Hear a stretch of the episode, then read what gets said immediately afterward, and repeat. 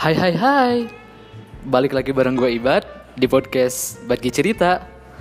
Kali ini uh, Gue akan ngomongin sesuatu yang mungkin Akan sangat bermanfaat banget Terutama buat kita anak muda nih.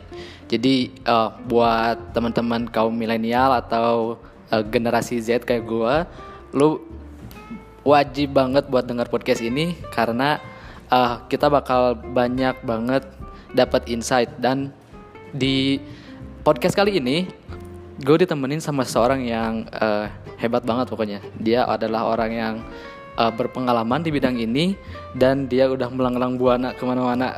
Keren pokoknya. Dan uh, di podcast kali ini gue ditemenin sama Kang Andra nih. Kang Andra dari uh, Gemas Properti. Halo Kang Andra. Halo juga Kang Ibad. Oke, mantap mantap nih. Jadi uh, di podcast ini kita bakal ngomongin tentang melek properti sejak dini. Jadi emang bisnis properti atau ya kita anak muda yang pengen beli properti ini tuh ya kita harus tahu gitu strateginya terus uh, apa aja sih yang harus kita siapin agar kita itu uh, bisa beli properti semudah mungkin lah ya karena uh, properti itu otomatis bakal dibutuhin banget buat kita ke depannya.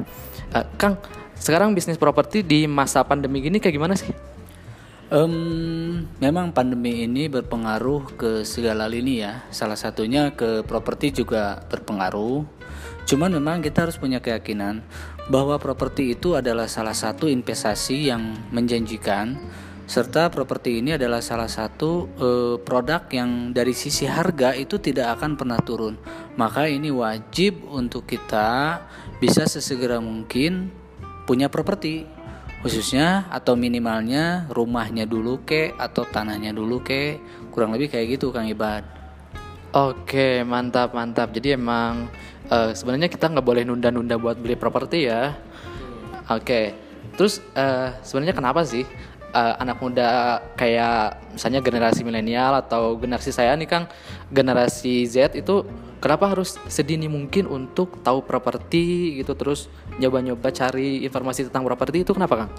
Oke jadi gini Kang Ibad uh, saya sering ngomong ke teman-teman bahwa generasi yang sekarang itu kita sedang ada di posisi generasi yang uh, disebutnya itu ada miss lah ya. Kenapa? Maksud saya generasi yang sebelum kita itu orang tua orang tua kita itu dulu dulunya banyak tanahnya banyak rumahnya. Tanahnya itu di mana mana nah generasi ke sekarang itu ke generasi yang 90 ke 2000an itu mereka ada yang udah diwariskan ada yang udah dijual. Nah kita kalau nggak ada keinginan atau nggak melek properti sedini mungkin mungkin kita nggak bakalan kebagian. Dalam artian bisa lebih susah juga untuk mendapatkan uh, properti tersebut. Karena memang tadi saya udah ungkapkan di awal bahwa properti itu harganya makin naik terus. Kalau kita nggak benar-benar melek di awal kita bakal ketinggalan sama yang lain. Ah maka dari dasar itu so para anak muda anak muda ini harus bisa segera memikirkan bagaimana caranya sesegera mungkin memiliki properti. Bukan hanya eh, hal-hal yang lainnya tentunya. Oke, terus uh, kalau di properti itu sih ada apa aja sih Kang? Macam-macamnya gitu. Nah, properti itu banyak sekali ya macamnya. Selain tanah, uh, ada juga rumah, apartemen, um, dan uh, semacam ruko juga untuk usaha dan banyak lah yang lainnya. Cuman saya garis bawahi minimal kita uh, fokus dulu di rumah karena memang rumah ini salah satu uh, properti yang bisa dibilang uh, primer ya untuk kita miliki. Nah kurang lebih gitu sih Kang Ibad.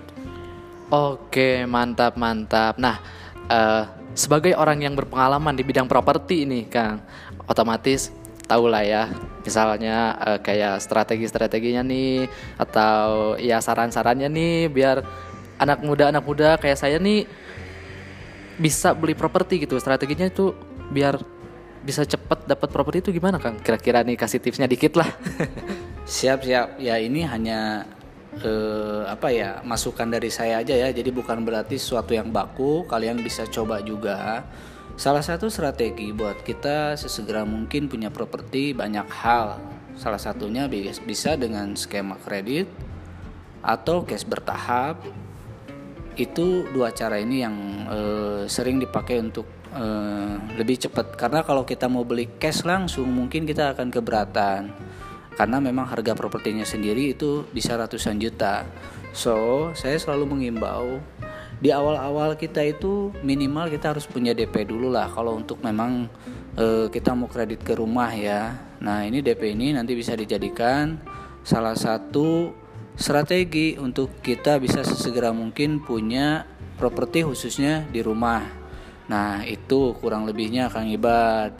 Tapi kita juga bisa pakai cara cash bertahap. Cash bertahap tentu saja tenornya memang nggak bisa lama seperti kredit ke perbankan. Nah, untuk yang cash bertahap ini kita harus perhitungkan uang yang bisa kita sisihkan apakah masuk untuk ke skema cash bertahap. Kurang lebih gitulah, Kang. Oke, mantap, mantap. Jadi sebenarnya kalau kita punya duit nih daripada kita hambur-hamburin, kita mending tabungin dulu buat DP lah kira-kira ya. Seenggaknya kita bisa beli properti dalam bentuk rumah dulu kali ya. Oke ada pesan-pesan enggak nih Kang buat anak muda yang pengen beli properti nih? Pesan-pesannya apa ya? Ya yang jelas sih kita memang harus segera mungkin e, memikirkan masalah kepemilikan di properti ini kita jangan sungkan untuk bertanya apa itu properti, di mana saja, lokasi-lokasi yang bagus, strategis, harga yang masih pantas untuk kita beli, harga yang menyesuaikan dengan budget kita. Nah, itu kita harus belajar dari situ karena kalau kita awam banget pasti kita beberapa terkadang ada yang ketipu juga. Kita harus tahu legalitas dari sebuah properti itu sangat penting. Karena banyak sekali penipuan-penipuan eh, dalam jual beli properti ini. Terus juga kita harus mengetahui dari sisi skema perbankannya kalau kita mau kredit KPR, suku bunganya seperti apa, terus kita juga e, minimal DP yang harus dikeluarin harus berapa. Nah, itu kita harus e, belajar itu. Nah, ini kan e, orang itu agak males untuk menyentuh hal tersebut karena memang terkadang mereka belum butuh atau e, sesuatu tersebut eh, sangat jarang dilakukan. So, saya mengajak anak-anak muda semuanya supaya segera melek properti ini. Oke, jadi itu dia pesan dari Kang Andra buat kita uh, muda-muda yang pengen beli properti ataupun yang ya masih sekedar niat mau beli properti gitu ya. Jadi sedini mungkin kita belajar cari tahu nih properti apa, terus apa yang mau kita beli, terus mulai nabung-nabung juga biar kita bisa beli properti sedini mungkin. Oke, thank you banget Kang Andra dari Gemas Properti yang udah sharing bareng kita nih di sini. Uh, sukses terus buat bisnisnya Kang Andra uh, dan buat kalian juga yang uh, dengerin podcast ini ya kita sama-sama uh, action lah gitu ya. Jadi mulai nabung dan lain-lain cari tahu informasi properti dan lain-lain gitu.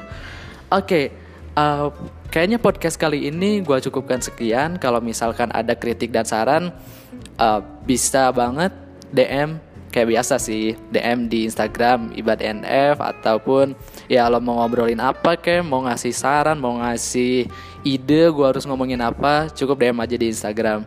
Thank you banget buat kalian yang udah dengerin podcast sampai detik ini sampai menit ini. Gue Ibad dan Kang Andra dari Gemas Property pamit undur diri dah